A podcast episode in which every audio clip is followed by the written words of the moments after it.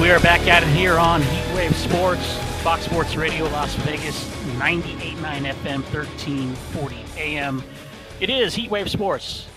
Tim Unglesby, Tom Barton, as we begin another year here on the Lotus broadcast airwaves. Tommy joining me all the way in New York City, of course. I'm here in Vegas. And Tom, this is our first official show together for 2023. Happy New Year. I, I, always wonder when can you say Happy New Year until, right? I, I, am always, eh, you know, when is the cutoff? But with us, it's still in month one. It's the first time I'm talking to you on the air. It's the first time we have listeners on the air. So I'm saying it. I'm saying Happy New Year. Yeah, I agree. Happy New Year to you as well. Happy New Year to our our buddy Ryan, who always handles the show for us on Sunday nights, does a great job. And I think when you look at what's gone on since the new year. Obviously, we get bumped by that team Vegas Golden Knights, but you know some scheduling snafus on my end as well. Chris Wynn sat in admirably for us as he always does, but we're back, Tom, and we're back, and we're on both nights here in the next uh, few weeks for sure. And it happens to coincide with some big game that's happening in, in two weeks' time, Tom. Yeah, listen, it's crunch time, right? I mean, here it is.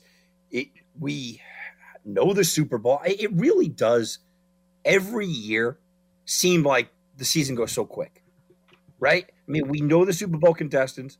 We're sitting here, we're going to be previewing the Super Bowl here this week. Um, we'll do it also next week as well, obviously. We are looking at a season where it's going to be over. I mean, it's the finality is here.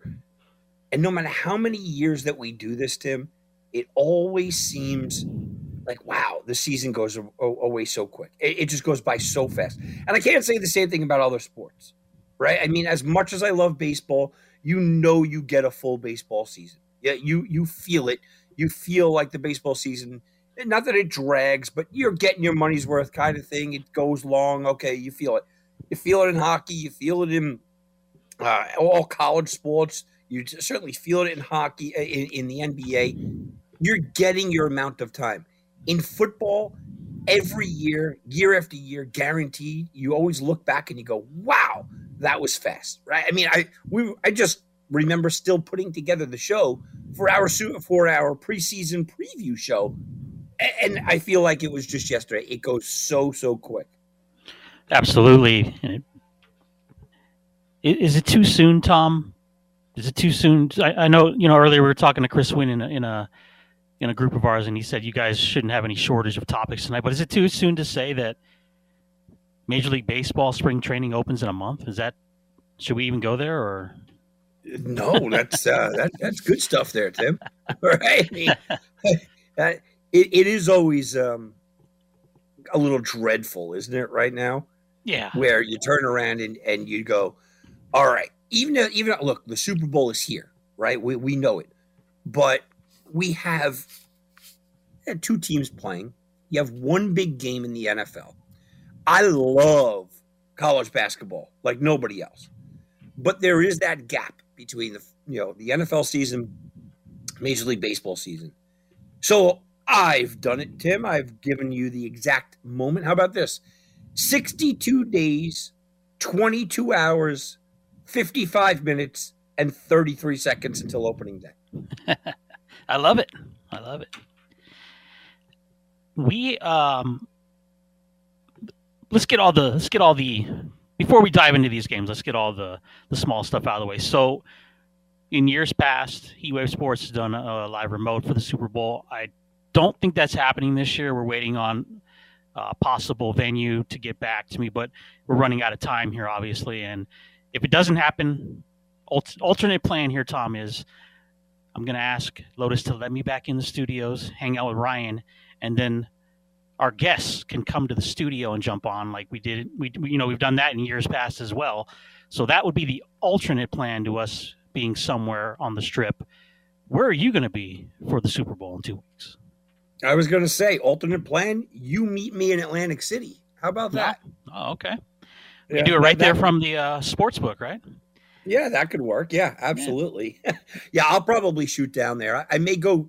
Everybody keeps telling me I, I have to hit up the Connecticut casinos. I live um, uh, really close to Connecticut. Uh, so much so that if I turn around and look at my weather, right, it's Connecticut weather. So I might jump on the ferry. I might I might try the Connecticut casinos this time. So, but I'll be in a casino in a sports book, more than likely Atlantic City, only because hey, they give me free rooms, right? Mm-hmm. They give me free food. I go down there and I make money before I even start spending money. So that that's always a good thing. But I may I may try the casino up here, uh, right here in Connecticut.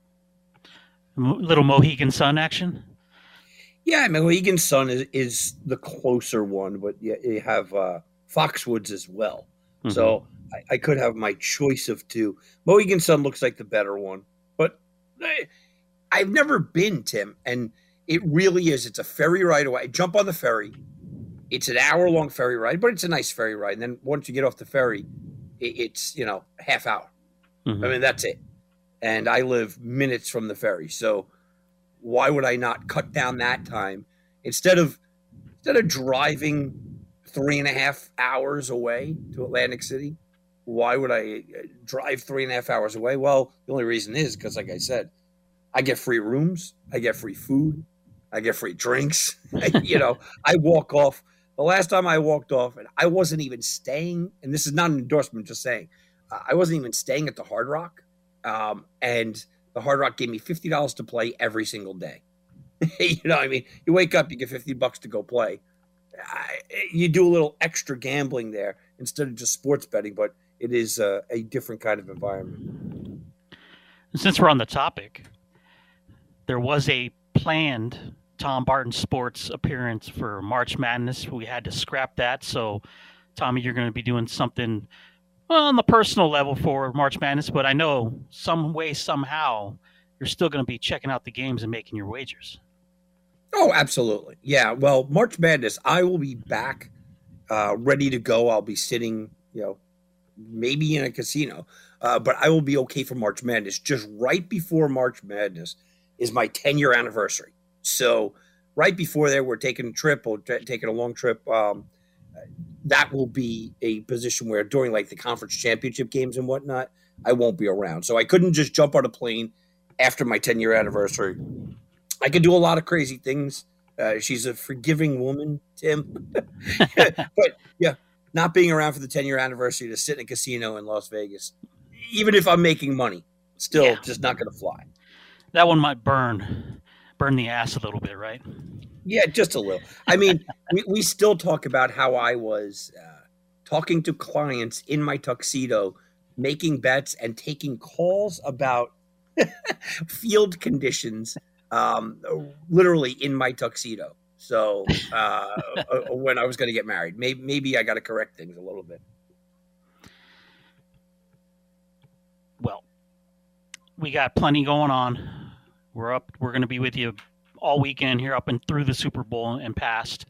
You know, really, we, we kick we, we like to segment the show into parts of the year. So, beginning of the year, we know we're going to talk NFL football, and I guess Tom, before we talk about the individual games, as since we're the first ones locally to talk about this, let's kind of just look at the preview of what it's going to be first before we break down the games.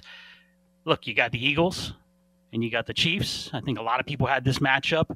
How they got there is going to be a, a, nice talk. One one had an easy route, the other one was not so easy. But all said and done, as we as we line into two weeks away, we're going to get the Chiefs in their uh, third appearance in the last four years in the Super Bowl. They're one and one in their two games there, and the Eagles back in the Super Bowl for the fourth time.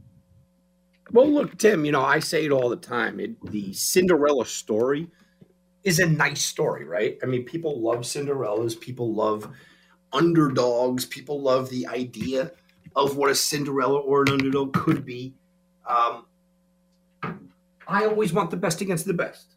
I say that year after year, sport after sport. That's what we have here. We have number one against number one. Now, you could tell me that the Eagles might have had an easy road to get there, and we'll get into that, right? And you can tell me Kansas City got a bunch of breaks to get there. Sure, we'll get into that. Doesn't matter. We have, and this rarely happens in sports. Forget about just the NFL. In sports, we have the two best teams from their respective conferences, record wise, the number one seeds in both of their respective conferences, playing for the championship. That is just a good thing for the fans, and it is a good thing for the sport. Like I said, look, you can say, I would have liked a Cinderella team.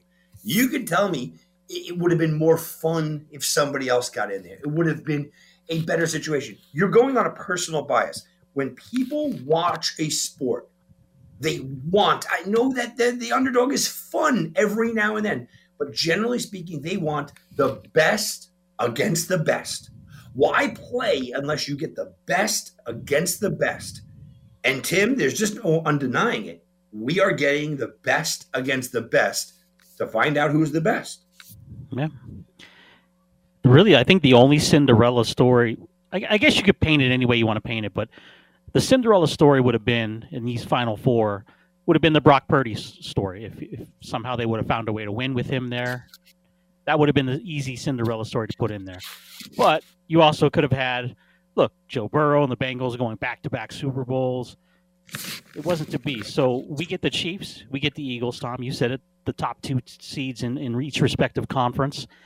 And when the game ended, when the Kansas City game ended, I hopped on the mobile app real quick just to see. And it posted at that time it was a pick. It changed quickly, Tom. It's Eagles minus two right now.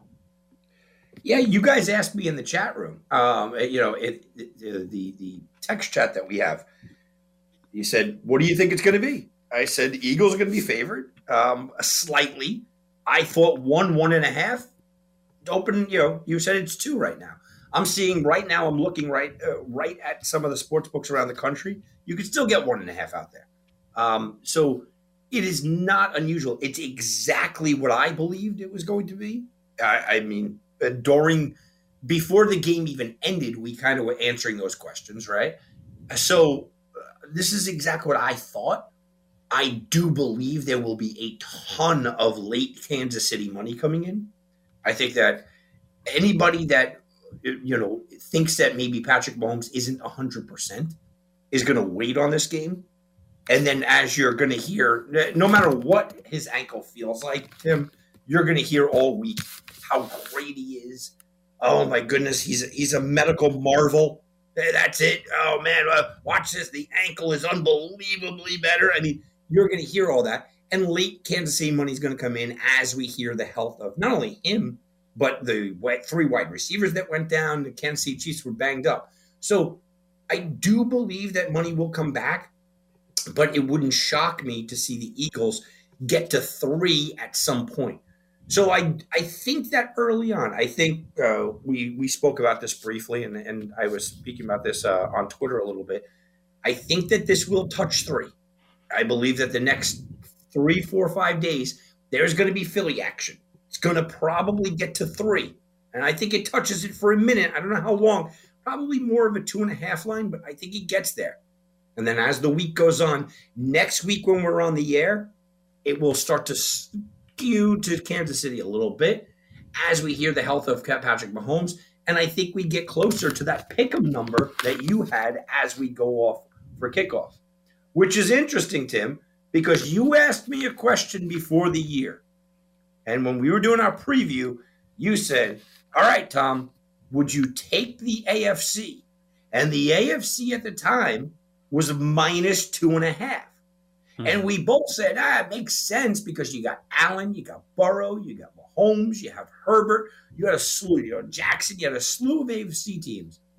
And my concern was, I said, well, Tim, the problem is, is that look at what just happened with the Rams. Look at what just happened with Tampa. You could get that dynamic NFC team while it's not a great situation. So if you decided to bet before the year, you probably didn't get much value oh, you know, on a, a, prop play that me and you were discussing before the year, it looks like it's going to be right in that same ballpark.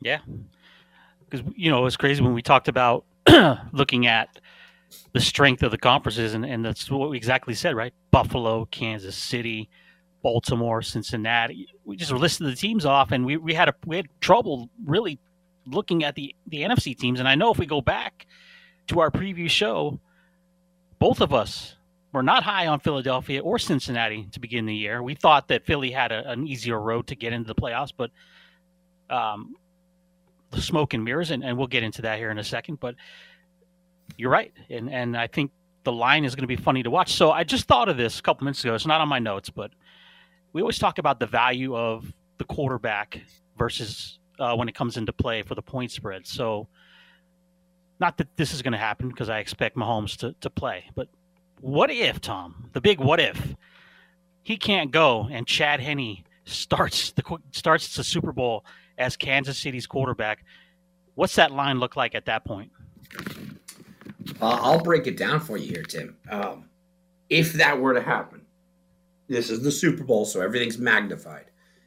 A quarterback going down is normally worth eh, six to eight points, depending on who the quarterback is, right? Um, quarterback going down, that is a mediocre quarterback, a solid quarterback, a Jared Goff, will say, to take a shot at our Detroit friends out there. But a Jared Goff goes down, he's worth six points or so. A, a star quarterback goes down during the regular season. A Patrick Mahomes goes down and Chad Henne is starting uh, week 12, for example, worth probably about eight points. This is the Super Bowl. This is the Super Bowl against a number one team in Philadelphia, the Super Bowl against a number one defensive line that had more pressures and sacks than any other team in the league. I think the public would massively overreact him. Mm-hmm. I think it would be a double digit difference. Patrick Mahomes is that valuable. I could be, it, it would be at absolutely north of a touchdown. Okay. I think I could easily say with 100% conviction it would be eight points or more. And I'm leaning more towards like 10. So the line is Philadelphia, let's just say minus two right now, even though you can get it one and a half yeah, that would absolutely go to 10, 10 and a half. It wouldn't shock me if that got up to 11 or 12. And what would you bet, Tom? Uh, I mean, I, I know how you are with double digits, so. Yeah, look, in that hypothetical kind of crazy scenario, I think I'm taking the Chiefs. Uh, I think Chad Henne could play in this league. I, and this is not to disparage Patrick Mahomes. Everybody says system quarterback, system this, system that. Nobody brings it up with Mahomes. Andy Reid's a hell of a coach. Uh, Andy Reid would have two weeks to prepare. I, uh, look, I, I, I would have to take the points, but I would not feel good about it. And Chad Henne's been there. It's not like he, they just brought him in to be the bat. He's been there for a while, so he knows exactly what the playbook entails. And if he has, I mean, we saw it today, and we might as well jump into that game. We saw it today, Tom, that the Chiefs, the receivers were, were just getting picked apart one by one. We were just like, who's left? Who's really left to even on this team if they if they get any more injuries at the position? But two weeks healthy, you know, what we saw today, and I guess we can go a couple different avenues here. I, I know a lot of uh, not only quote unquote experts, but a lot of just common folk like ourselves that claim that the Bengals lost this game because the referees were in the pocket of the Kansas City Chiefs. So, you know, we can start with that. Chiefs 23, Bengals 20. They they get their first win against uh, Cincinnati in in four tries, Tommy. But th- there was a little help here, do you think, or, or are people overreacting to this? people are overreacting, um, but but it's warranted at spots. What people forget is the flow of the game and how the entirety of the game goes. Right? People just often forget that. But I will say this: a call in the first quarter is not equal to a call in the fourth quarter. Right? I mean, sometimes the the same exact call in the same exact way is more magnified. With that being said, there was a lot of bad calls on the Chiefs early on in that game. The first the first quarter, there was two or three obvious, very obvious holding calls on Cincinnati that was flat out not called. If you remember, they came out of the box, they sacked Joe Burrow, you know, three times within before you you blinked your eye. Right? I mean, it was just an absolute mess what happened in that spot. Right? So all of a sudden Burrow was sacked you know, three times in the first eight minutes of that game, Tim. And then the offensive linemen started panicking. And you can see holding calls all day. I, I counted three holding calls on three back to back plays that were completely and utterly missed.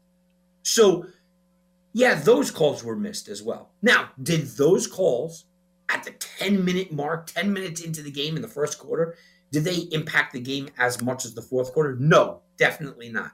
Uh, you know, you had the Eli Apple call and and whatnot. The call that gets everybody all crazy is that call where they were waving the play off, let it play, and they were completely wrong there, Tim. They were wrong. Look, letter of the law, yeah, he did call the playoff, but how do you let that play uh, commence? Oh, nobody heard the whistle. Well, you make sure you're a referee. You make sure people hear that whistle in during a championship game. Are you nuts? Like absolutely that play, that sequence where they they gave them an extra play, then they sacked them, then it was on Eli Apple, gave them the first down. That was a horrendous sequence, and that is what everyone's staring at in this game. Well, you know, uh, you know, Abby even said it. Well, you can tell that the NFL wants the Chiefs there. No, stop. You didn't watch the whole game. Abby didn't watch anything but the fourth quarter. Came in there and made that sentence just like I'm sure a lot of people were casually, maybe at a sports book, maybe at a bar, maybe at a house party, and, and you zone in in the fourth quarter during a time game, right? But you're missing the first quarter where it was hold after hold after hold for Cincinnati, just not flat out, flat out not getting called. How about the play on uh, Kadarius Toney, where basically they tackled him before he caught the ball? How about the play on Travis Kelce, where there was a a, a, a clear clear tug of the jersey. All right. I mean, I could go to that. Uh, Hayden Hurst twice ran a pick play, an obvious pick play that wasn't called. I mean, I could do this all day. So no, you cannot blame the referees in this spot. Was there a, a, a just egregious, ridiculous set of circumstances in this game that we have never really seen before, and certainly not in a playoff game? Absolutely. Is that the reason the Bengals won? No, it's not. Joe Burrow turning the ball over twice in Arrowhead. It, it, just look at the statistics. It's not going to get it done. Joe Mixon could not run the ball tonight. That's not getting it done. They're not able to execute their plan. And I don't care who you are, this day and age, in this NFL, you score 20 points against a top quarterback, you're not winning that game. So you can sit back and say that that that call was bad, and it was, and that sequence of calls were absolutely horrible. But Tim, if I turned around to you before the game and I said Cincinnati is going to have two touchdowns all game, uh, they are going to have twenty points all game. You're gonna, you would have told me, of course they're gonna lose. So right. to me, that play was a problem, but and, and the officiating wasn't great today, uh, but it's not 90 10. Might have been 60 40 in the way of the Chiefs. Sure, I can go with that. And it was in a key moment. I get it. Uh, but it didn't mean that Joe Burrow didn't have the ball in his hands ready to win the game. It didn't mean that Joe Burrow couldn't lead his team down the field. Me and you talked about it. You know, Kansas City went three and out. Joe Burrow tie game 20 to 20 had a chance before the final drive to drive down the field and win that game. He had that opportunity and they failed. They didn't fail because of bad officiating. They failed because of Joe Burrow and because of what the Bengals offense was unable to do. So, you know, I, get the gripe about officiating. I understand it. And you have every reason, Cincinnati, to complain about that series, that set, but that didn't lose you the game. I agree. I agree. That that was a penalty that led to the field goal list. That's the bottom line on that one. So we can take that out. There's no discussion for that. He hit him when he was already out of bounds. So whatever that case is, but you said you, you just referenced the drive before that. He threw a pick, man. Yeah, it was tipped, but he threw the pick, right? He had two bad interceptions in this game. Um, against a KC team, Tommy, that we talked about the injuries to the receivers. Obviously, Valdes Scantling stepped up. You had Kelce being double teamed most of the game. To try to uh, Bengals did a good job taking him out, even though he still went seven for seventy eight and got in the end zone early. And this is with this is without Toney. This is without Schuster, right? So I agree. Cincinnati, you could you can pinpoint all these these calls to change the so-called flow of the game, but take the whole game in your in your mind when you when you really look at Cincinnati didn't win didn't do anything to win this game in my opinion. In fact, they should have beaten a team that looked with a hobbled quarterback and no receivers. That's that's the thought process it gives me is that they should have won this game. They should have scored at least another seven to ten points, and we're not even talking about Kansas City right now. No, you're 100 percent right. I mean, look, just look at what Kansas City had to deal with. I, I, I will tell you, I was uh, I did a lot of prop plays today. I, I did real well on my prop plays. But one of the plays I gave a hard, hard, hard look at was Kadarius Toney over three and a half catches. I believed because of the situation that Mahomes' ankle, they were going to dink and dunk more than ever, right? I mean, this was going to be a, a situation where uh, Juju was out of the game. They were going to dink and dunk. Here you go. Toney is targeted twice in the first two drives, including that touchdown that he should have caught, right? He's targeted twice and then he's out of the game. You can argue Kadarius Toney was their number one receiver. So they lost Juju, who's their number one receiver, didn't play in this game. You can very much argue, and I think that the book showed you, and then Mahomes' game plan showed you, that Kadarius Toney was the number two quarter uh, wide receiver. He was out of the game. The moment he went out, all you did was hear Tony Romo, who, by the way, has just gotten terrible on the mic, but all you did was hear Tony Romo sit back and start talking about uh, Mecole Hardman the speed difference, how it opens up a defense, how even if he's not getting the ball, he's such a difference maker. He, he, changes the way that you do it. He used the word scared. Defensive coordinators are scared of what he can do, and he changes the complexion of a game. As Tony Romo is basically saying this, Mecole Hardman is being targeted multiple times by uh, Patrick Mahomes, and then minutes later, he's out of the game. So you could argue that their number one wide receiver was out in Juju. Their number two wide receiver was out in Kadarius Toney. Their number three wide receiver was out in Mecole Hardman. And here you go. Valdes-Scantling steps up to be that number one receiver when before the game began, his catch total was two, two and a half, depending on where you were looking, Tim. His catch total said he was a number four receiver. So this is a team that, like you said, could not run the ball. Okay, Pacheco left twice with with uh, slight injuries as well, but they could not run the ball. They could not get anything done down the field. Big plays, absolutely. They didn't have the time to do it because Matt Patrick Mahomes couldn't scramble. They had a hobbled quarterback, couldn't run the ball, and their number one receiver was probably their fourth wide receiver on the depth chart that they were targeting.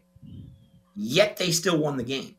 So Cincinnati, you could bitch and complain all you want. And, and you know, there are, are a lot of people that will co- go out there and say, well, we had this, we had that. Yeah. Kansas City had a lot up against them in this game as well. Oh, by the way, Tim, another point that people will not remember. How about their number one cornerback not lasting a, a series, L'Jarius Sneed, with a huge hit goes out of that game? He was their number one corner. So for the rest of the game, the ever so great Ja'Marr Chase was being covered by a rookie, and the rookie did pretty well. Chris Wynn chimes in. You could also argue, guys, the big punt return on the final drive that KC got to about midfield. If you're Cincinnati, how does that happen? Yeah, well, I think there was there was special teams problems all night, right? I, mean, for both games, by the way. Uh, we'll get into into the other game but I think there were special teams problems all night. That's a great eye by Chris. And it is, look, it's true. Cincinnati, you had an opportunity to win this game. How do you give up that punt? I mean, how does that happen? Well, it's because your special teams wasn't very good. So you, you're looking at Cincinnati trying to nitpick and find reasons why they lost. It was the ref. The NFL had it fixed. They wanted this guy here. And then you go, oh, wait a minute, your special teams failed in a key moment your star quarterback threw an interception in a key moment, his second of the game. Your star wide receiver could not beat the coverage of a, of a rookie corner. Your number two wide receiver went out of the game with an injury in Tee Higgins or, or, or uh, and Tyler Boyd. I mean, um, You know, your team could not run the ball. I can give you a million reasons why Cincinnati lost this game. Far down the list is one bad series of calls that they got against the refs. Heatwave Sports, Fox Sports Radio, Las Vegas. Time for our first little short break. Plenty more to come here with the Super Bowl now official. Kansas City, Philadelphia. On the other side of the TO, Tommy will look at the Bengals offseason and see what direction they have to go to try to get back to this spot. Again, as we talk in one year's time, will the Bengals be the team we're talking about? We'll get Tom's thoughts on that. And we'll look at the NFC side of the ledger went today with uh, Philadelphia and San Francisco. All that here and more up until the midnight hour tonight. It's a super Sunday night here on Heatwave Sports, Fox Sports Radio. And Horton wasting no time. He's going to the Duke. The Duke leads the league in saves, strikeouts per inning, and hit batsmen. This guy threw at his own kid in a father son game. Now back to Heatwave Sports. Here's Tim Unglesby and Tom Barton. Kansas City on their way to the big game, 23-20 win at Arrowhead over Cincinnati. The Bengals close this year out one step short of a return trip to the Super Bowl. Tom, Bengals 12 and 4 in the regular season. They win the AFC North, and uh, it's been it's been it's been an uh, interesting season if you're a Bengals fan. A bad start, and then they just went on an absolute run to get into the not only win the division but get in the playoffs and then up into the uh, AFC title game. So what's next for Cincinnati, Tommy? They went to the bowl last year. You on our preseason show, preview show, said you weren't even sure if they were going to make the playoffs this season. What does Nostradamus think at this point in time right now? And I'll ask you again in August when we do the preview show. But right now, what are you thinking? What, what's what's the Bengals offseason going to look like? it, better look like offensive line. I mean, it, I know that they lost guys for injuries, right? I mean, uh, and the big moves don't actually have to be these dynamic, bring in the greatest players kind of moves. Sometimes just getting depth helps, but not with the Bengals.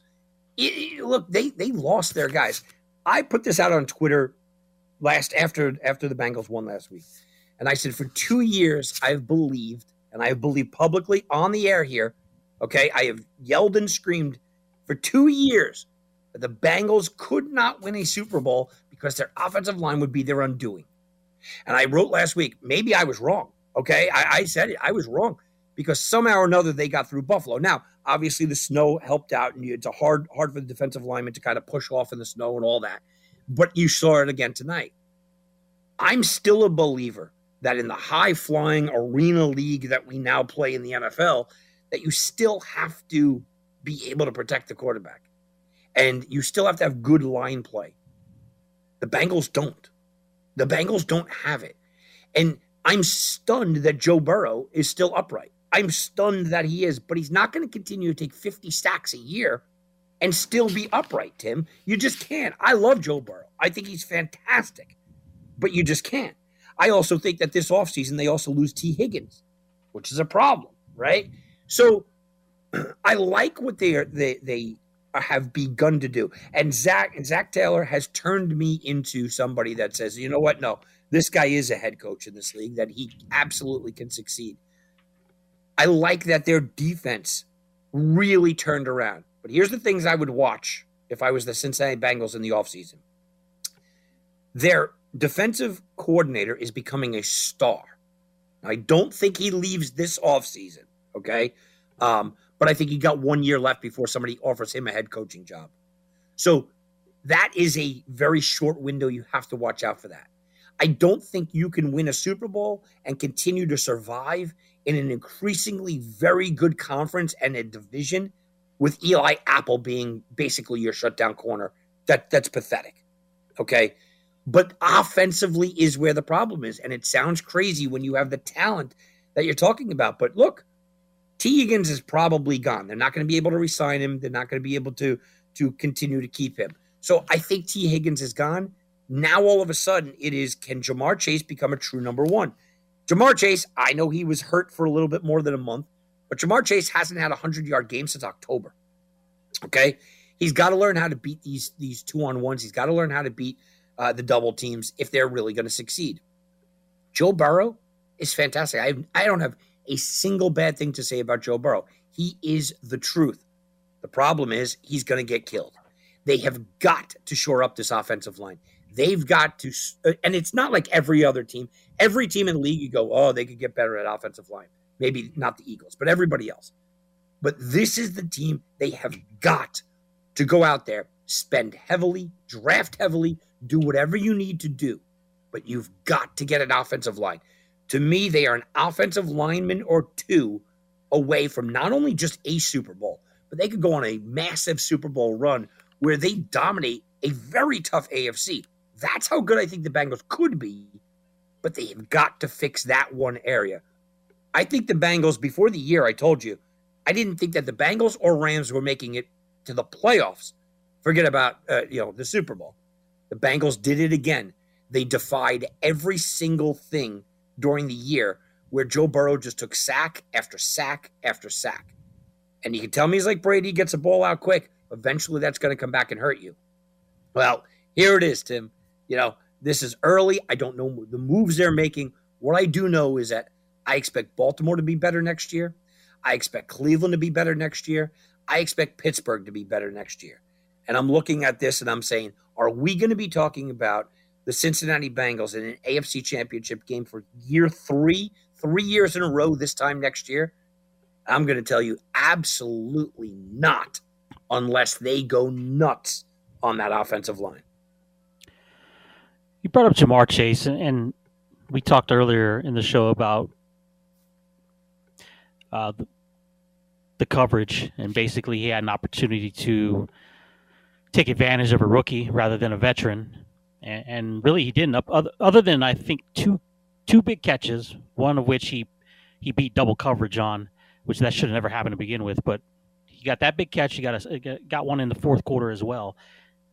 Relatively silent, and if you're looking at for a true number one, right? So when we look at Kansas City's receiving corps, not really a number one there, right? Tom, you got Schuster, Hardman, Scantling. It's not really a number one. In fact, I look at Kelce more as their number one option in my mind. But we're looking at number one receivers he's no Justin Jefferson, man. And I think that's what it comes down to, right? He, he needs to be Justin Jefferson to take that next step. And maybe he will do that. I know he's young. Maybe he takes that next step. But the receiving corps that with Boyd, if he's healthy, and Higgins and Chase, I thought they had the slight advantage over KC. And that's before any of the injuries. You look at Ja'Marr Chase, and he is not the reason for the, this loss. Okay, let me just make that perfectly clear. He is not the reason for the loss. But where you're looking at a Jefferson and the targets are 10, 11, 12, we're going to feed them all day. You look at Ja'Marr Chase. You have to go back to December 11th against the Browns where he had double digit targets. As a matter of fact, he's only had double digit targets um, since September 18th. Uh, he's only had uh, eight or more tar- uh, more than eight targets, I should say. I'm sorry, since September 18th, twice. He lives in that short target range of like seven. So his receiving yards, Tim, 75, 61, 84, 86, 79, 60. That Browns game where he had 10 targets and 119, uh, 97. And, and you, you go, so since that 10 catch December 11th, 119 game, seven for 60, eh, eight for 79. All right. Eight for 86. Okay. Nine for 84. All right. Five for 61 and six for 75. Those are not true number one, cannot stop. That's not Cooper Kupp. That's not Justin Jefferson. That's not we're going to feed you all day kind of numbers. And here's the thing you're okay with that because every Cincinnati backer is going to go, well, yeah, because we got to feed Boyd and Chase. I mean, uh, Boyd and, and Higgins. Okay, sure. Oh, but you still have to be that guy. Now, if the, the speculation is right and Higgins is leaving, now can you be that guy? Can you be that 10, 12 reception guy night after night? Again, I'm not blaming him for the for the kind of lack of their their game plan tonight. You said Brib beating a rookie. Yeah, he should have beaten a rookie tonight, but he was getting double teamed quite a bit. Those are the plays that you're going to have to you're going to have to break out of that. What's shocking to me is that first of all, that ball hit him in the head. Do you remember that? You know, mm-hmm. he's had catchable balls. I don't want to say drops, catchable balls. But what's shocking to me here, Tim, is that Ja'Marr Chase is known as the big play receiver, right? That's who he is. Big play, get down the field. Here's his big plays this year 35 yards, 28 yards, 19 yards, 26 yards, 18 yards, 15 yards, 20 yards, 40, 41, 13, 36. He's got 160. So the big play receiver isn't even really making those huge plays, right, Tim? It's not like when he was a rookie. That big play, get down the field guy isn't really doing that. And in tonight's game, it'll just tell you look at, listen, six receptions, 75 yards, as long as it's 35. That means he had five receptions for 40 yards outside of that big play, which 35 yards is a big play, but it's not mind boggling right? I mean, this is not, again, Jefferson, Cooper Kupp, Stefon Diggs territory. It's just not. And when you put his talent level up there, he may be more talented than all three of the guys I just mentioned. He might be. He's right there. But the numbers just do not say he's a volume receiver. The numbers don't say he's he's no longer a big play receiver either. That's something they need to figure out. Now, red zone guy, yeah, he absolutely is. You know, he's got five touchdowns in the last seven games, oh, you know, one in each game. He he's a red zone guy, but they got to figure out a way to get the ball in his hands more. They have to target him more, and he has to understand how can I break these double teams? How are we able to do it? And it's not just him; it's Zac Taylor as well. Because when I see a Ja'Marr Chase come up small, and it's not one game in a row here, this is now six games to end the season where he didn't get over 86 yards six games to end the season where he didn't see 10 targets. I mean, eh, that's a problem, Tim. I mean, uh, I can sit here and be the armchair quarterback because obviously they have coaches and, and coordinators and, and, everything, Tom. And I get what you're saying about Chase and, and feeding Boyd and Higgins. I, I, understand that to a degree. But uh, my counter response to that, Cincinnati fans, would be Jefferson has Thielen and Osborn, who, who has breakaway speed, and, and, they have Big Hawk now as well. There's other options in Minnesota. I think Burrow's a better quarterback than Cousins. And if you notice, if you watch Viking games, right, Tommy, and I know you've seen this, is that sometimes when when this, it's not going, the, the flow isn't going, you'll see them just call like a little screen pass out to the side and get him a catch, whether it be for three yards or four yards. Sometimes he can break away and, and get a little bigger play, or maybe a little dump off or over the middle real quick just to get them going. And, and with Chase, you don't really see a lot of that.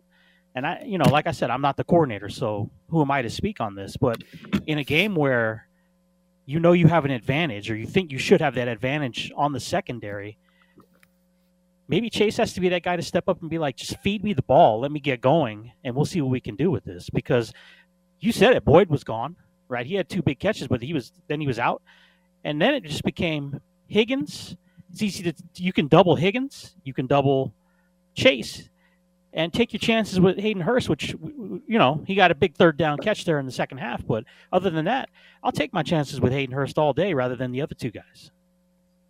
Tim, most targeted players this year, right?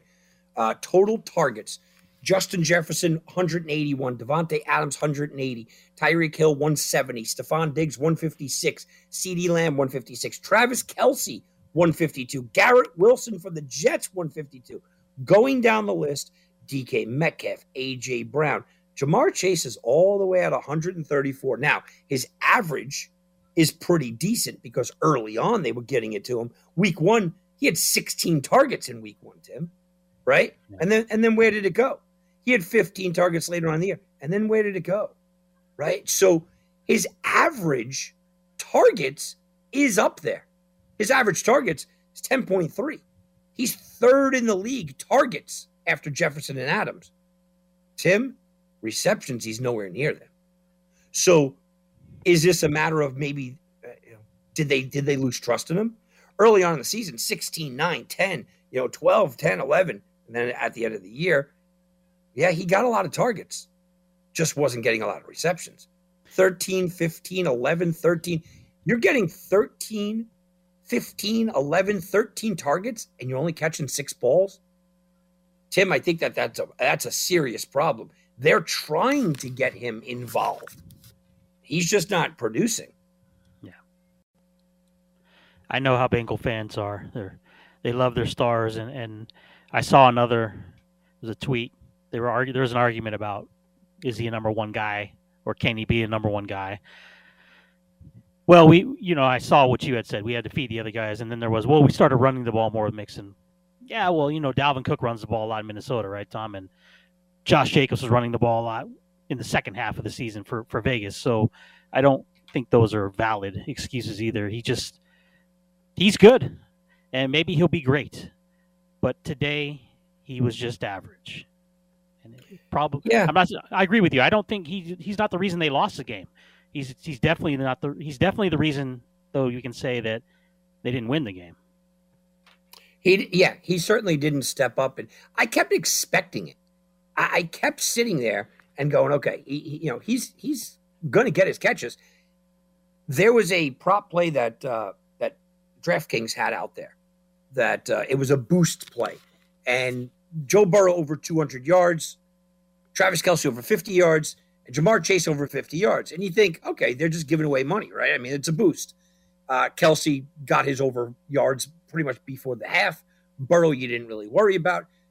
Chase had 37 yards basically going into the fourth quarter. And you were actually concerned about it. You were concerned that he wasn't going to get 50 yards. I mean, we're talking about 50. Now, he had a big play late, right? I mean, that was nice. And again, this isn't about Ja'Marr Chase being the, the reason they lose, but I worry about next year when Tee Higgins isn't there. You're still going to target Ja'Marr Chase 12, 13, 14 times a game. But if he's only pulling in six receptions off of those 12, 13, 14 rece- you know, looks, it's a problem. And he's got to get back to being able to get down the field and get deep. Bengals are done. Chiefs move on to the big game. Third time in four years, Tommy. So quickly before we go into the hour timeout, three times four years. If they win, what do you say? Dynasty. If they lose, what do you say? No, it's not a dynasty. Uh, you no. know, no, I, am look, I'm very tough on things like Hall of Fame, on things like throwing the word dynasty around, right? Things like the GOAT. I'm real tough. I'm real careful with that. To be a dynasty, uh, what is my definition? And I actually said this in one of my, my YouTube um, videos that I do over at Tom Barton Sports. I, I said, yeah, I'm not I'm not calling it a dynasty because of this. And here's my thought about a dynasty. You've got to win three times in four years, three times in five years. You got to win at least three times in five years, or you have to go three or four times in a row and win. Th- you know, if you go four times in a row, but you win three, t- uh, three times in a row, something like you got to have the sustain- sustainability. The Chiefs don't have that. You know, Tim, they got one championship still. Now, I know you're saying, well, you know, if they win. Yeah, if they win, they've gone to three. They've won two. I think they're one short of a dynasty. I, I still think you have to have that magic number's three. And I'm almost hesitant that it should be four. If you win three, yeah, you absolutely are a dynasty. But I'm not sure if you go two and two that you're a dynasty, Tim. I'm not sure that if you go, let's just say Chiefs win this year, go back to the Super Bowl next year and lose, I still am not calling them a dynasty. I think you've got to win three in, like, let's just say a five year buffer, or you could win two, but you got to go to like five, right? I mean, you, you, you have to go back to back to back. A dynasty to me, though, is the winning, it's not going. The Bills weren't a dynasty, right? Even though they went four times. No, they're not a dynasty. I think you've got to win at least three in a short period of time. You want to make that a five year period of time? That's okay for you to be a dynasty. Right now, where we stand, Mahomes has one. And I, I know that you he went to another. No, he's got one, and he may still have one the next time we talk. What if they go four times in six years and lose three? Ooh, oh, that's a good one. Let's see. So, so you go four times in six years, but you only have one championship? Yeah. Oh, definitely not. No, no, no. You Yeah. have to no. You have to win to be a dynasty. The Atlanta Braves were not a dynasty, even though they went to like nine out of ten or something like that. You know, the Atlanta Braves won the division how many years in a row? Uh, I think it was like nine or something like that. Didn't matter. They went to the, the World Series. You know, the entire decade, but they got one championship. They're not a dynasty. But because they win the one, say KC wins one, they're still better than Buffalo because they won the one. But um, yeah, I, I get what you're saying. I, I think it's a it's a good discussion, and we could actually have this discussion on on a night when it's slower. But you know how we always talk about if you're a quarterback and how our Hall of Fame criteria is different, but we always talked about well. You can't just base it on a quarterback having one Super Bowl victory because there's so many guys that did that. But then there's the two Super Bowl guys, right? Does that make them Hall of Fame caliber because they won two? No, not necessarily. So again, here with the teams, you could go ten times, like you said. Atlanta won the division for a decade straight and won one World Series out of it. So yeah, that's still bad. Not as bad as winning zero, but it's still bad, right, Tom? Because repeat trips just show that you can't win the big game. Right, exactly. I, I mean, look, Jim Kelly was a great, you know, quarterback. I love Marv Levy. I love the Buffalo Bills. You went to four straight. No one's calling you a dynasty. The word dynasty is for winning, right? Um, you know, the the New York Yankees had a dynasty right after the Atlanta Braves run. Nobody remembers the Atlanta Braves run as being a dynasty. No chance because you didn't win. Um, uh, because then where, where's the cutoff? I mean, basically, you're the AFC Championship dynasty. No, no, no, it doesn't work like that. So, yeah, Mahomes almost has to win here, just if he really wants to be into that conversation. And I'll tell you what, it's a weird spot, and I'm going to put a lot of pressure on Mahomes, and people are going to go, "You're crazy, Tom. He's 27 years old, right? He's just kind of entering his prime." No, you're right, but in a way, Mahomes has to win to keep his aura up. Tom Brady has a couple of Super Bowl losses, right? I mean, you know, he had a couple and it wound up, you know, with three, but he had a couple of Super Bowl losses. And what is the knock on Brady being the all-time great? If we go out and we talk to somebody like a Ron Natty, who I love, part of the show, but uh, let's be honest, you know, hates Brady. You talk to a Ron Natty, what is his the first thing he's kind of uh, can't be the goat if you lose any Super Bowls. and maybe he can get past the one, right? Maybe he get past the one. Can't get past multiple. So if Patrick Mahomes goes out there and loses, and I'm not saying it's right, he gives ammunition. That's what I always talk about. I talk about this with LeBron James a lot. When the James against Jordan conversation is, I talk about this where uh, you know there there's multiple times in sports. It's called ammunition. You cannot give your detractors uh, ammunition to remove you from the conversation. And right away, turning around and saying you have more Super Bowl losses than wins, that now removes you from the conversation. Because remember, in order to go over 500, Patrick Mahomes would now have to win two more if he loses this one. Now, if he wins this Super Bowl, he is now two and one in Super Bowls. One of the few people in history to ever win two. That elevates his status immediately. Immediately, he's into a handful of, of quarterbacks that have ever won two. Immediately, he enters that conversation. Immediately, he enters the, the conversation that still has Eli Manning and Ben Roethlisberger pushing for the Hall of Fame kind of thing, right? Why? Well, they got two, man. I mean, you got to put them in. The Joe Flacco's of the world. He enters that conversation where you're you, you're you secured your spot. You are now among the best because you've got two. But if you go one and two, Tim, now your detractors are sitting there and going, okay, in order for you to be part of this conversation, you got to win at least two more and probably three because his detractors that want to call him the GOAT and finish his year like that, his career like that, they're not going to be happy with three Super Bowl wins and two Super Bowl losses. That's not, it's not impressive enough. The bar has been raised. The bar was raised by a guy like Joe Montana that has zero losses, and then the bar was doubly raised by Tom Brady. So it depends on what we're talking about with Patrick Mahomes, but I do think that his legacy has a lot to do with what we're looking at. He he doesn't have to win, still going to be one of the greatest, but if he wants to be in that conversation in 10 years from now, it's going to be real hard to get there with a Super Bowl loss again. Super Sunday night edition of Heatwave Sports. Tim and Tom, top of the hour timeout. In hour two, we'll go to the NFC side. Eagles, 49ers, a couple other NFL notes as well. All that and more. Stay tuned here on Fox Sports Radio. It's time for Heat Wave Sports. Sit back and relax as you take a tour around the world of sports each and every Saturday and Sunday night. And now, your hosts for Heat Wave Sports, Tim Unglesby and Tom Barton.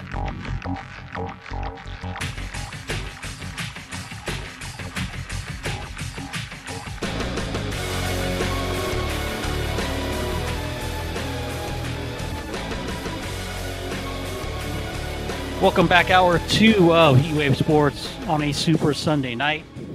The word super takes a bigger meaning this time of year as the Super Bowl is set for 2023. It'll be Kansas City three times, third time in four years, taking on the Philadelphia Eagles, best team in the NFC all season long. And before we get into the, their matchup today, Tom, just a couple of um, NFL notes and one that broke out this afternoon as well. So, in Dallas, there'll be a new offensive coordinator. Since we were talking about the Eagles, we'll talk about the NFC East. Kellen Moore out after four years. Uh, and out after a four year run that saw the Dallas offense, Tommy, ranked in the top 10 of the league three times out of those four years. He, uh, when Mike McCarthy came in a couple years ago, he kept Kellen Moore on because of the relationship that he has with Dak Prescott. But I guess that uh, is now over. And I think when I look at this situation, Tom, in, in my mind, it's more. I think it's more of a, you know, take away any. I'm not even going to talk about the playoff game, but would this, in your mind, think more of a when you see the coordinators start to change or the coaching staff kind of change, but the head coach is still there? It's almost like, look, this is your last chance. If you don't get it done, you're gone next year too. I think that's more. I read more into it that way than I do that. Hey, Kellen Moore is being made a scapegoat here. Tim, I'm surprised that he's let go, considering, you know, he is one of the, the up and coming offensive minds, what his resume says. I'm surprised he's let go. I'm more surprised Jerry Jones let it happen. Mike McCarthy last year was looking over his shoulder and going, man, Kellen Moore might steal my job because he, he's better than I am at this coaching thing. I mean, that, that's what people were saying. Now, I've always been in Mike McCarthy's corner uh, a little bit more than I probably should. Uh, but he was looking over his shoulder last year, going, "Yeah, Kellen Moore might come in. He's the, the the new guy here." Now Mike McCarthy gets rid of the threat. I mean, that's really what it was. I don't know if Mike McCarthy ever wanted Kellen Moore. Remember, he was he was handed Kellen Moore, right? He never wanted him. And I think that that probably was the conversation. Mike McCarthy probably went to Jerry Jones and said, "Look, look at what I've done. I took this team to the playoffs. I got you a playoff win like you wanted but I'm limited because you guys handed me this offensive coordinator. And he got rid of the threat that might take over his job. I really believe that that's what it was. Um, I I have always thought that Mike McCarthy got the bad end of the stick when it came to the Rodgers and McCarthy divorce. Clearly, Mike McCarthy was the star there. Aaron Rodgers is uh, it looked horrible, didn't make the playoffs this year. He he's been known to be the problem. When Antonio Brown left Pittsburgh, I had uh, guys from Pittsburgh on. Josh Taylor for CBS Pittsburgh would tell me um, on the air, and he said, "Think about how great of a job Mike Tomlin, you know, had when AB. We didn't know he was a maniac when he was in Pittsburgh, right? So think about the job he was doing undercover. Well, I think a lot of that has to do with Mike McCarthy now. We didn't give Mike McCarthy any credit. We thought Mike McCarthy was just riding the coattails of Aaron Rodgers, but for many years, Mike McCarthy kind of kept that thing together and kept the psychopath Aaron Rodgers in check, and they were able to win. So I think Mike McCarthy gets the bad end of the stick sometimes because we don't realize exactly what he's done. But to think that Mike McCarthy is going to be a better play caller than Kellen Moore, that's ridiculous. It's ludicrous. The Dallas Cowboys today, by firing Del- uh, Kellen Moore, They took a step back. They, they, I'm looking at the NFC picture where it stands now, and no moves being made. I know there's a lot to go on. Where it stands now, the Dallas Cowboys are worse today than they were two weeks ago. That is a definitive statement that I will absolutely back 100% right now. So I get the move. I know why it was done. I don't think it helps the football team, though. Right. No, I agree. And Doug Nussmeier, the Dak's quarterback coach, also not coming back. His contract was up, so maybe it was just like you said, McCarthy's kind of protecting the job, but at the same time, he's going to clean out the offense and take one shot at it, right, Tom? Because if it doesn't work, he's not. And I know I say this every year, right, with Dallas coaches, because you just assume that that's what's going to happen with Jerry Jones, but he's been a little more um, in his old age. He's he's settled down a little bit here, but you would have to assume that. I don't even know what to set the benchmark at. I guess it would have to be at least an NFC title appearance to save McCarthy's job, right? It, what else can you do at this point? You got to win. Number one, you got to win a game in the playoffs. That would be the first step. But I don't even know if that's good enough next year, Tom. Yeah, I mean, it, it's it's never linear. I mean, we talk about it. We, as fans in sports radio, we talk about, oh, they got to do this. You know, it's never linear. If the Dallas Cowboys go out there next year, let's just say Dallas goes out, they go, uh, uh, you know, 14 and three, Tim, win the division, crush their team, you know, their team in the first round of the playoffs, um, cr- you know, win the second round of the playoffs, but lose in the NFC Championship game by a missed field goal, for example. Eh, McCarthy's keeping his job, right? I mean, it doesn't matter. So it's never how you get there. But I think you're right in a very linear way, in a very put it flat out there.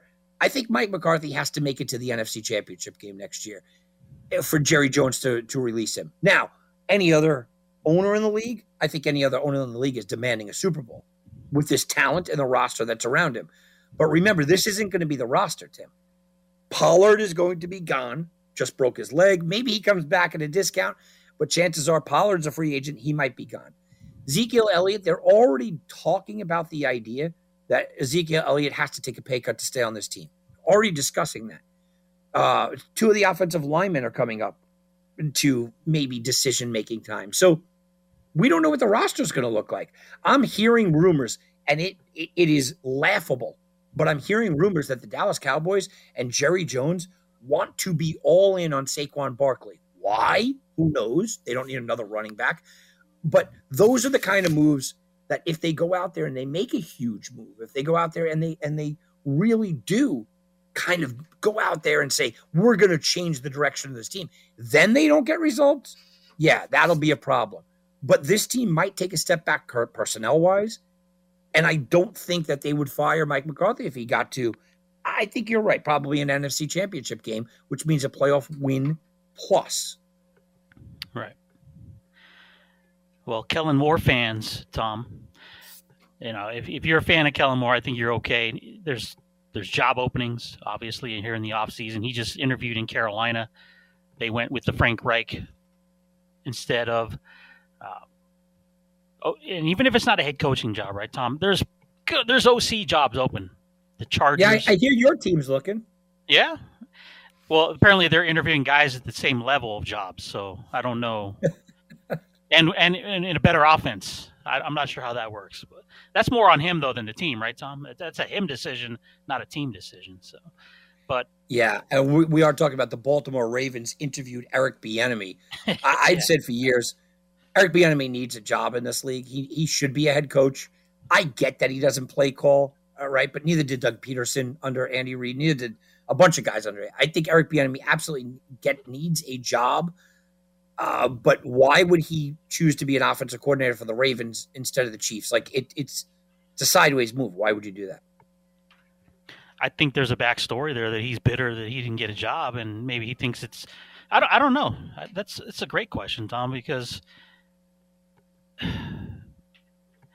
we we've talked the last three years about Bieniemy and how he went from top top prospect at being a head coach to why nobody wants to hire the guy, and there has to be something there that that we're not we're not seeing or hearing. But maybe he just wants a, a, change of scenery, I guess, or maybe he doesn't like Andy Reid. I don't know, right, Tom? Who knows what the what the story is? But what about the Ravens uh, hiring Kellen Moore? How do you feel about it?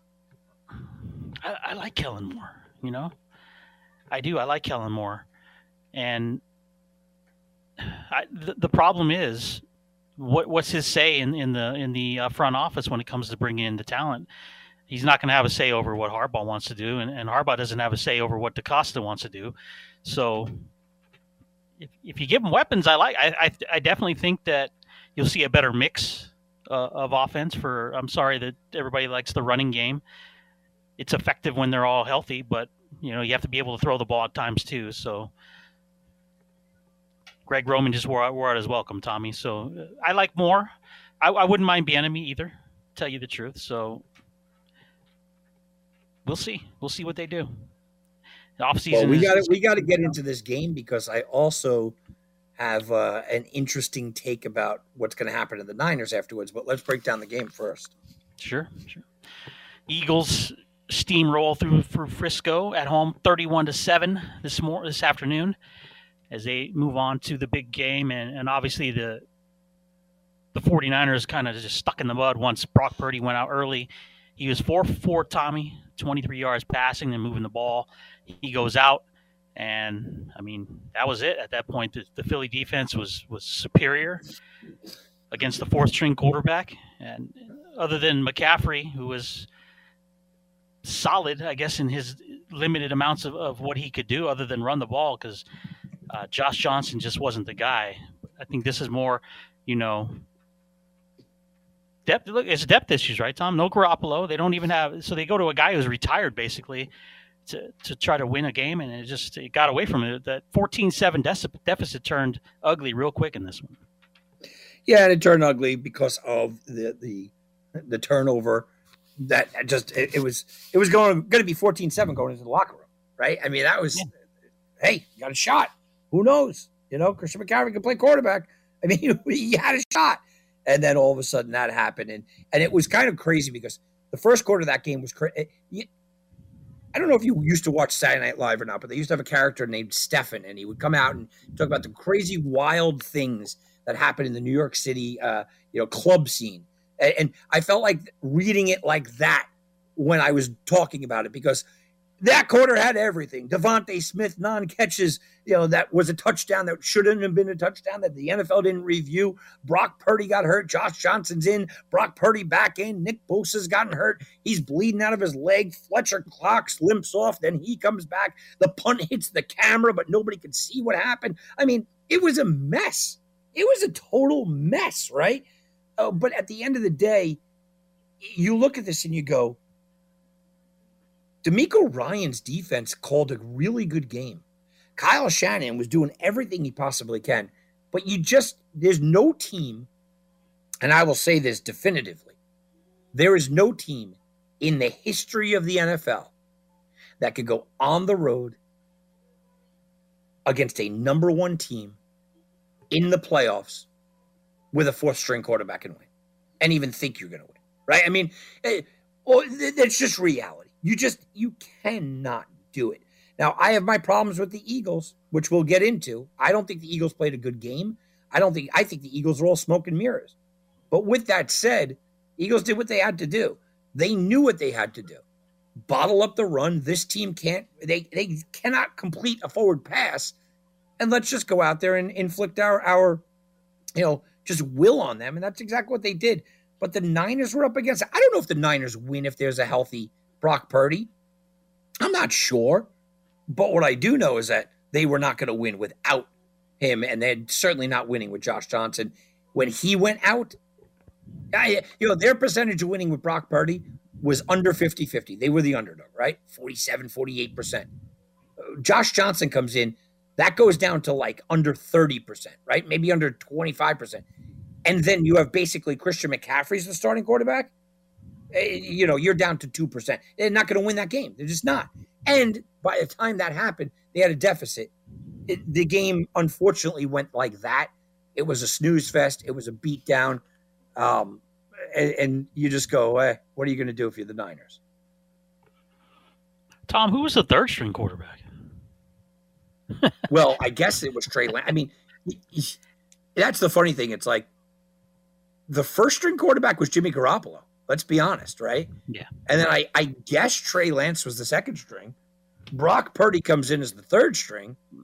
Josh Johnson comes in as the fourth string. Christian McCaffrey was the, the guy. And, and, my Harvard uh, buddy there, Kyle Juszczyk, was the emergency quarterback. Yeah. Josh John literally they they picked him up at his at his house. He was sitting on the couch. They picked him up just to be on the roster, and he, the guy ends up playing and then gets concussed. Tom, how about that for a way to end your career? I don't think you know Josh Johnson should retire, but how's that an ending to your career?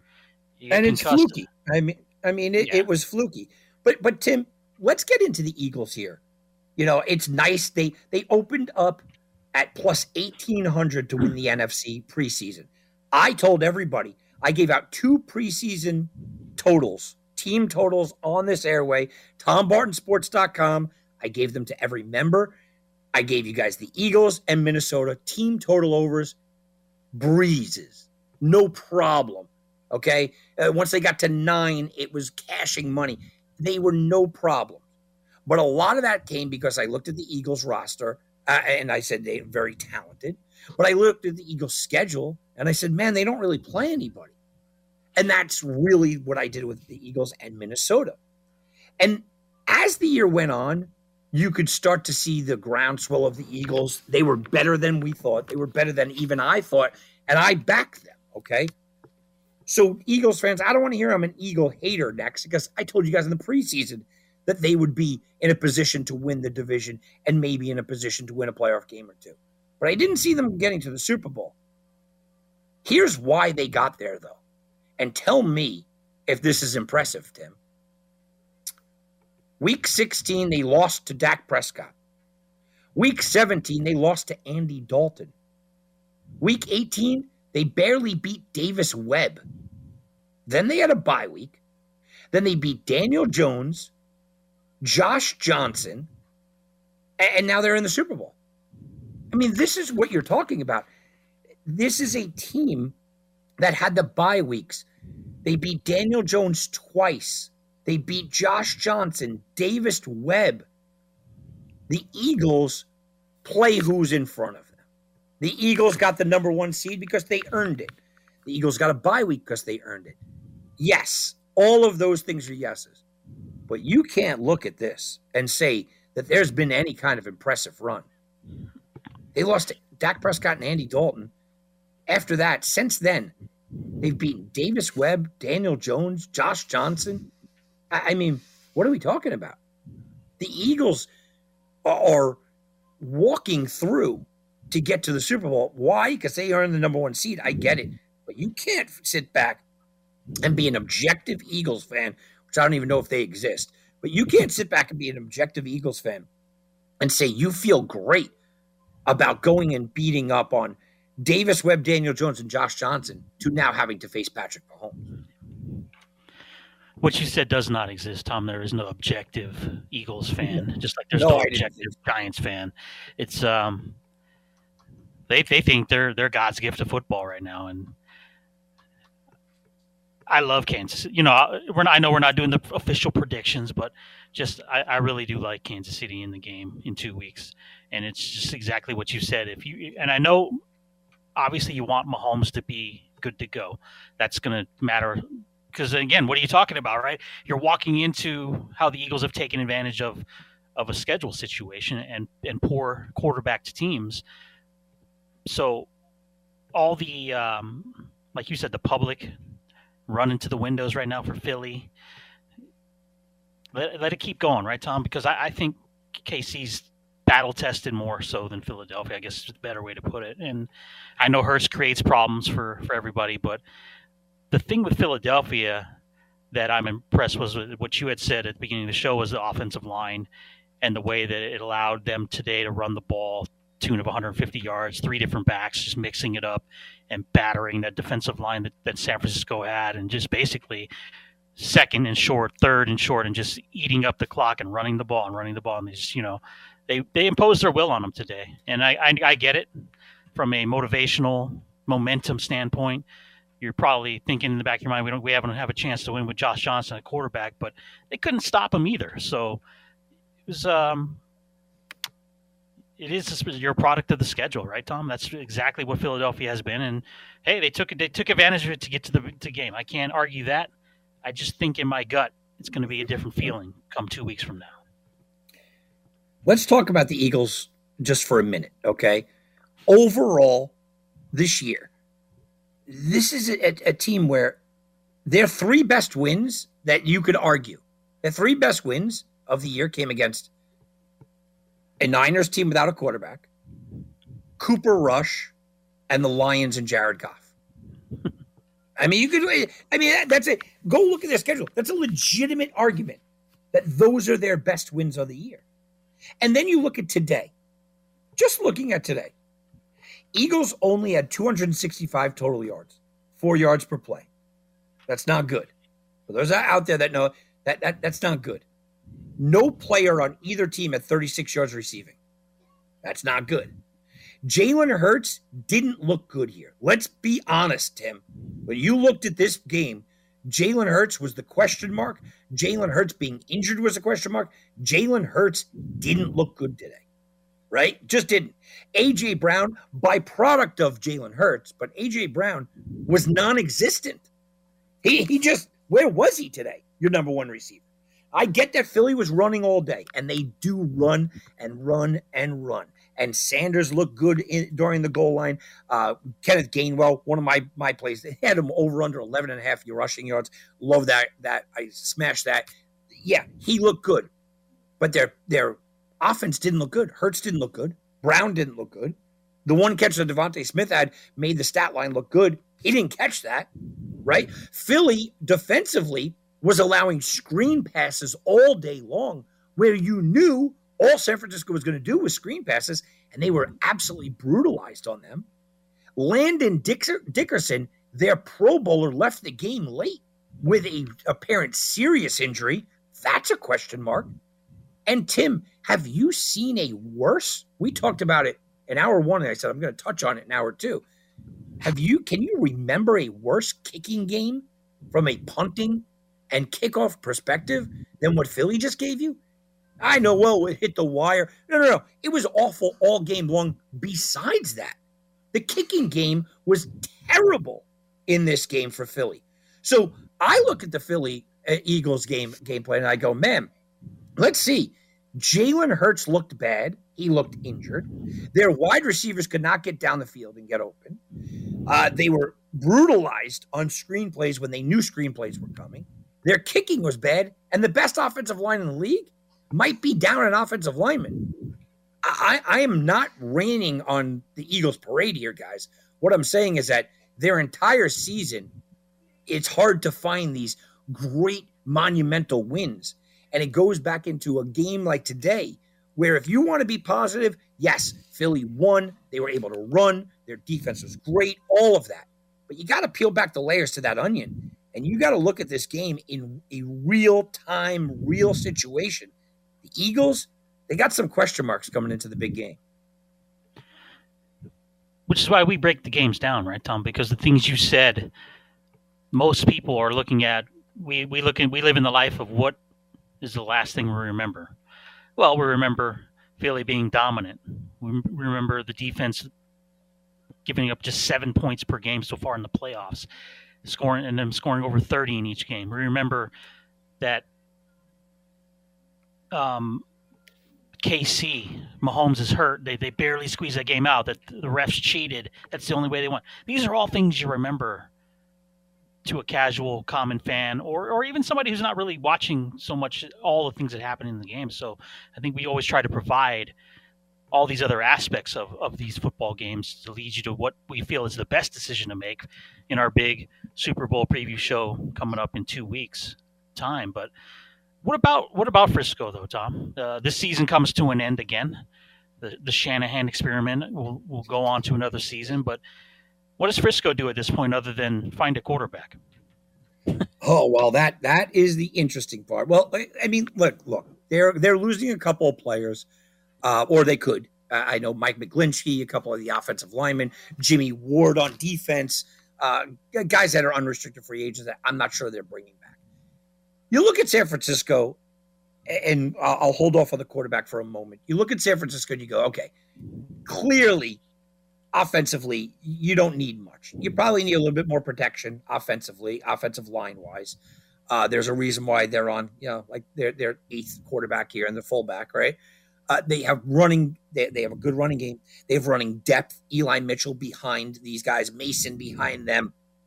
You're not worried about that. I think Aiyuk and Deebo are perfectly fine. You'd probably like another wide receiver there, but I don't think that that it's a necessarily a need. Offensive line does worry me a little bit. McGlinchey leaves. Maybe you can get a little improvement there. Defensively, what do you change from a number one defense? You don't. You don't change anything. They, they are, are exactly what they are. Now, you lose Jimmy Ward, that might ding you up, but overall, there's not much to change in San Francisco. There's not much tinkering to change in San Francisco, and, and for good reason. I think if they, they feel like, you know what, if we had Jimmy Garoppolo in here, we'd be going to the Super Bowl. If we had Brock Purdy in here, we'd be going to the Super Bowl. Heck, if we had a healthy Josh Johnson in here, we may be going to the Super Bowl. I mean, that's how they have to feel. So there shouldn't be a lot of tinkering, but there will be because that quarterback position is still going to be a, a point of contention. I have read today no more, no less than four quarterbacks. Tom Brady is still in the mix, guys. Tom Brady's in the mix because this is a San Francisco team that is, in their opinion, a very short window. Christian McCaffrey, while dynamic, is still an aging running back, and he's starting to look at that age where, uh oh, right? Because running backs are not like everybody else. Running backs in this league, they hit that age 26, 27, and all of a sudden their stats fall. Christian McCaffrey's 26. Christian McCaffrey before next year will be 27 years old. I think you got a two years left of Christian McCaffrey, peak McCaffrey. Okay, you have that left. Kyle Juszczyk is the best fullback in the league. He's been the best fullback in the league, and he's probably has a Hall of Fame career that he's starting to carve out. He's probably got about two years left of peak production. George Kittle, fantastic player, maybe the best tight end, pure tight end in the league. George Kittle's dealt with injuries his whole career. He's into his 30s. Maybe you got two more years of his peak production. So you keep hearing me say one or two more years for this window to close their number one defense, one or two more years for this window to close. Tom Brady, Aaron Rodgers will be connected to the San Francisco 49ers because of that, because their window is very, very short. It's not closing because San Francisco can go back next year, but I don't think that there's a long term plan there. But there not might not have to be. Kyle Shanahan has to get a ring. He's got to get a ring with this group, this defense, this staff, Everything's in place. He's already going to lose more than likely his defensive coordinator probably tomorrow. So you look at this and you go, what do they have to do? They're the team that will be connected to Tom Brady. They're the team that will be connected to Aaron Rodgers. But they're also the team, Tim, that I'm seeing connected to your guy, Lamar Jackson, in a potential trade. Looks like Lamar Jackson is probably out of Baltimore. Well, if he is, is this a team that would take him on? And if if so, what's the return? Well, on a roster, everyone's just assuming you're going to have to go get rid of people. Jimmy Garoppolo is not coming back to the Niners, right? I mean, Jimmy Garoppolo can't be on this roster another year. It just doesn't seem like it makes any sense. But Brock Purdy could be a perfectly fine backup. Brock Purdy's a perfectly fine backup to maybe learn behind one of these younger guys. You also can take on the roll the dice of Lamar Jackson if maybe you have a Trey Lance behind him. Well, Lamar Jackson's going to get injured, but we have Trey Lance. Or is Trey Lance the trade partner? I mean, the 49ers are in a position we don't know if they believe they have their starting quarterback on their roster. But if Tom Brady's available, if Aaron Rodgers is available, I think San Francisco, I think John Lynch and Kyle Shanahan, I think they pull that trigger despite having Brock Purdy, Trey Lance, and Jimmy Garoppolo on their roster. So they make a big move at quarterback and they're right back in the mix. Is that that that would I be they, I think if they don't make a big move at quarterback, Tim, they're right in the mix. Mm-hmm. Um, you know, right now, if they came back and they said, our quarterbacks next year, we're going to have open quarterback competition between Garoppolo, Purdy, and Trey Lance. I'm looking at the Niners and I'm saying they're they're one of the top two or three best teams in the NFC next year, right? I mean, who do you, you don't like anybody in the South? You don't like anybody in the North. So it's Philly. Do you like San Francisco better than Dallas next year? I do. It, it do you like San Francisco better than the Rams? It, yeah. Hey, I got to sit back and say, if they're bringing back Brock Purdy, Trey Lance, and Jimmy Garoppolo, I still think San Francisco is one of the top one or two teams in the NFC. They could they could go back to the Super Bowl and win a Super Bowl as constructed. Now, if you turn around and you add an Aaron Rodgers, or you add a Tom Brady, or you add a Lamar Jackson, they are the clear favorites not only in the NFC but probably in the NFL.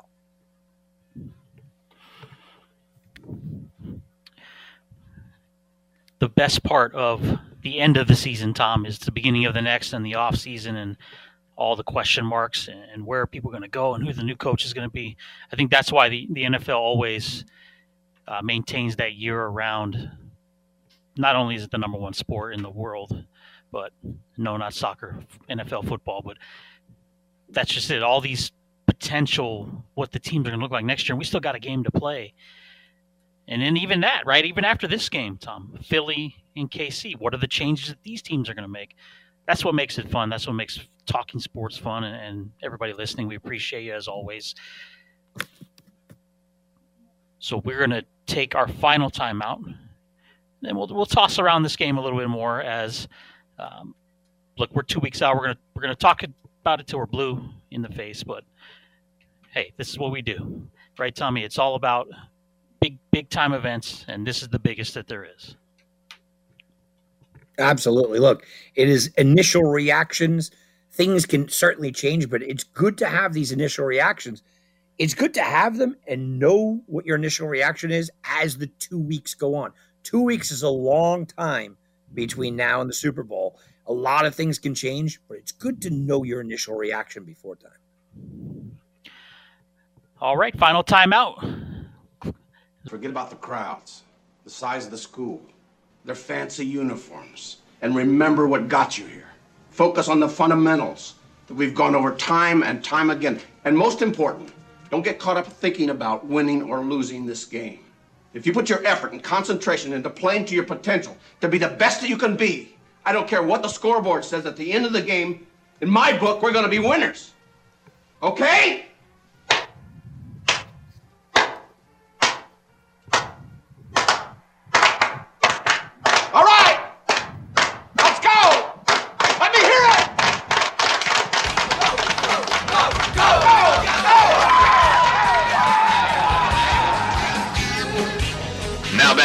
Sports with Tim Oglesby and Tom Barton. It'll be the Chiefs. It'll be the Eagles in two weeks' time to determine your Super Bowl champion for the 2022 NFL season. And Tom, we kind of the theme of the show was was looking at the two games and then what the losers kind of have on the on the uh, the old the old board there. What what's the futures hold? So I guess we can kind of lean back into just maybe not say they're losers, but look, there's always going to be off-season changes, right, Tom? And where do you pinpoint some of the changes that could happen in Philadelphia or and or Kansas City? Yeah, I think that we're looking at two very different spots here. You talked about a dynasty in the making and uh, kind of a legacy for Kansas City. I think you, you, in a way, we're looking at that because there shouldn't be a lot of changes in Kansas City. Uh, the key players will be back. Now, you may lose Eric Bieniemy, offensive coordinator. It's very possible he's gone. But we've watched Andy Reid continue to steamroll on when he loses top coordinators. So while that will be a loss, I don't think it's going to be devastating. The Chiefs have a pretty solid offensive line together. Uh, Pacheco's young. McKinnon will be back. They got Kadarius Toney now for an entire year. Juju will be back. Scantling will be back.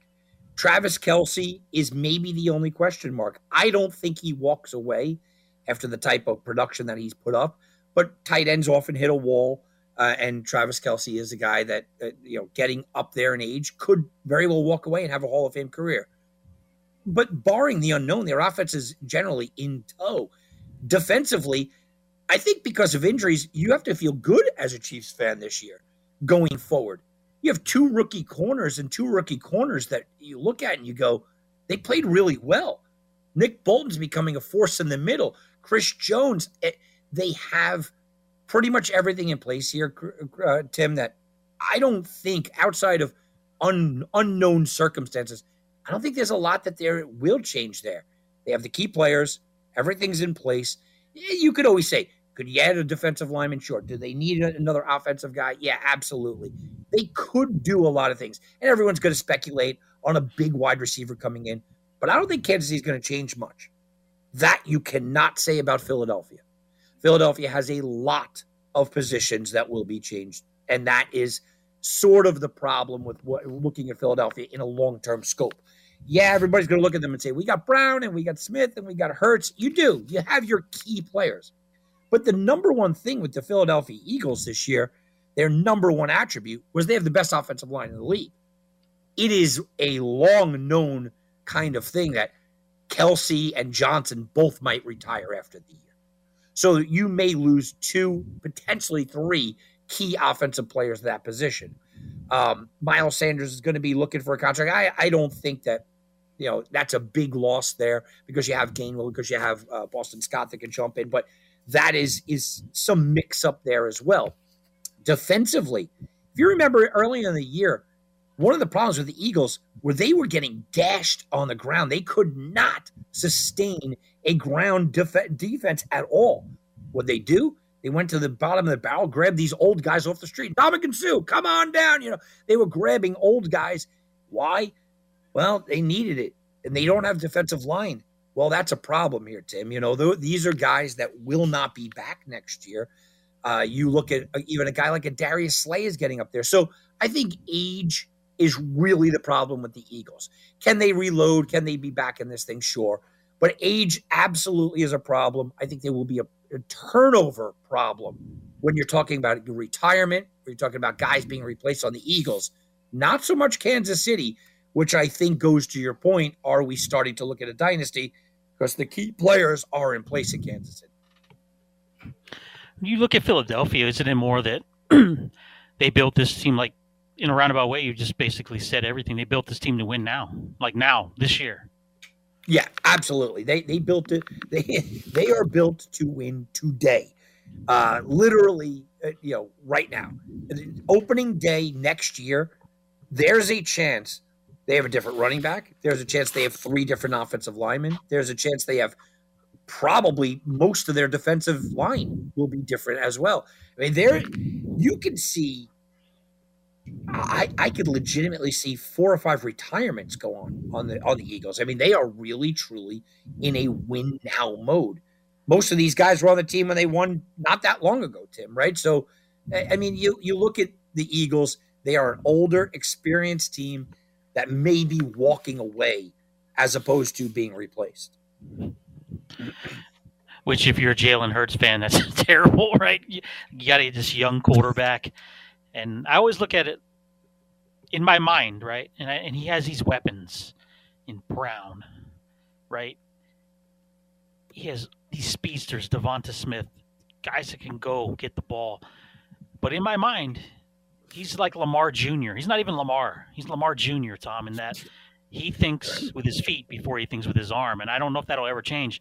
And I'm already calling the guy out, and he's been in the league what two years, but I'm not sold on on Jalen Hurts. I was never sold on him, and I think we'll see again why no running quarterback wins a Super Bowl.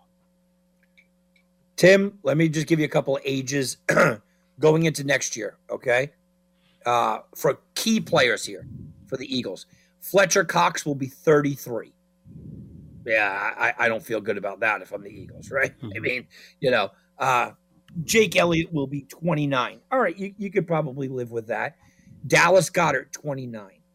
Uh, Javon Hargrave, 30. Lane Johnson, 33. Linval Joseph, 35. Jason Kelce, 36. Brett Kern, 37. Uh, Rick Lovato, 31. Uh, You could see Robert Quinn, 33. Uh, Seumalo, 33. Darius Slay, 33. And Dominic Suh, 37. Tim, that's a lot of 30s, right? I mean, that's, that's a lot of 30s. And that's a lot of Linval Joseph, uh, and Dominic Suh, Lane Johnson. There's a lot of 30 year old guys on the offensive defensive lines. So right now, I don't think that there's any argument. Philadelphia had the best offensive line in the NFL this year. They had one of the better defensive lines after they made their adjustments. Most of those guys are going to be gone. I, I'm I'm going to roughly say, I think on the short end, Tim, four changes along the offensive and defensive line. Yeah, it's easy to say when your skill position guys are in their 20s, early to mid 20s. Doesn't matter if they can't get any blocking. Doesn't matter if there's no, uh, you know, if you're if that stout defense all of a sudden year later, and and mind you, Philadelphia has really stayed away from the injury bug this season. That that can literally change overnight. Next year they're just bitten by it. So we, we all know what happens in NFL. Look at the Rams, right? We already know. We already know how this goes about. So yeah, built to win now. And when we when we say now, we mean like in two weeks. This is their window, right, Tommy? It closes after this game. It closes. It closes very very fast. I know you wanted to bring up the Staley thing. What happened with that? Oh yeah. What the internet is a funny place and Twitter just gets crazy. So um it, it, it, it's it's just you could start to see players and you go, Are you is this a heel turn? Is this a WWE? Are you feeding off of this? Because a guy like Kayvon Thibodeaux, if you remember, running his mouth after the uh, the the player's down, he's doing uh, you know, guys laying you know face first on the turf. He's doing celebrations uh, on the sidelines. He, he's making fun of a guy for not being able to breathe after the Damar Hamlin thing. I mean, so Kayvon Thibodeaux, who's a lineman for the New York Giants, a young guy, turns around and he during the game or right after the game, he said, "The way this game is looking, we might be better than the Niners." This is the San the, the New York Giants. So Joe Staley, offensive lineman for the for the Niners, comes out and said, "You're a flash player who gets bodied by average tackles. Don't let the New York media affect you." Right. So Kayvon Thibodeaux comes out and asks, "Who are you, bro?" Uh, uh, Arik Armstead jumps on the bandwagon. He's like, "Don't do that, bro. I watched your film all year." so the the the San Francisco New York Giant rivalry is somehow or another alive and well here. Uh, I thought that was pretty intriguing. I also thought the Giants made a little. I guess they kind of made news. I mean, they didn't make news, but it affects them. Tim, and I don't know how much the, the rest of the country will understand the levity of this, but I know that you do. The Empire State Building today, tonight, decided to not only do this, but also tweet this out and put it on Facebook. They changed their colors to blue and green to support the Eagles, Yes. the New York Giants hometown team. Changed the color of the building to green and white to support the Eagles. How do you think that's going to go over tomorrow morning in New York? Who? Yeah, somebody lost their job, I assume, right? Tim, there's a Twitter feed. There's a Twitter, uh, you know, whatever handle that is someone's an idiot. And it was on there. It was the first thing. And everybody basically just said, yeah, someone's getting fired tomorrow. I mean, what, what are we doing? How, how can that? I, I mean, wow. Just, just, I mean, look, if it was, even if it was the Jets, you would still be like, come on, what are you doing? But that's a division rival. Could you imagine, you know, the Boston Red Sox celebrating a Yankees championship? Right. Never happened. I, I mean, yeah, that was mind boggling. So it was kind of funny. And it wasn't that I'm following the New York Giants stuff. Th- these are the things that are popping up. And it happened to be weirdly two New York Giant things going on. I found I found the Kayvon Thibodeaux thing pretty funny because I mean, you make a comment like that and you just get absolutely clowned by guys that have been in the league so much longer. And then I, I'm scrolling through and I see the, the damn Empire State Building, and I'm shaking my head. My first thought was exactly what you're thinking. Who messed up? who's who, who's looking for employment tomorrow morning? Maybe it was somebody's last day on the job and they just hate the Giants and they're like, you know what? I'm going out with a bang. I guess so. I mean, that would be a reasonable explanation because right. anything else is ridiculous. I'll tell you what's not ridiculous. TomBartonSports.com. Tommy, you've been on an unbelievable roll since like Thanksgiving. That's two months of winning. It doesn't matter if it's baseball, well, not baseball, but basketball, football, hockey, college basketball. Run it. You run it. You run the table. You are the best in the business, my man. Tim, I just said I had my first losing week since Thanksgiving. Yet, TomBartonSports.com right now documented. Every play is out there. Every play is available to, to the public. 15 minutes after the game goes off, you can go see what I have. Uh, TomBartonSports.com. In this month, the last 30 days, I'm hitting 67%. That is with my losing week, Tim, right? You go back to December. Since December, I'm hitting 69% on all of my plays. TomBartonSports.com is absolutely rocking, absolutely rolling. Here's what I'm going to do for you guys out there since it's almost February. If you sign up today and you let me know that you are listening right now, TomBartonSports.com, you sign up today, I'm going to give you right up until the first game of March Madness. So that's six weeks, not one month, not 30 days, six, six plus weeks of service at tombartonsports.com if you let me know that you're signing up here because you're listening to me on the air. Next week, more Super Bowl talk. We're also talking about some of the NFL job openings. So she's tuned in both nights, Saturday and Sunday. Heatwave Sports back at it here on Fox Sports Radio Las Vegas. Have a good sports week.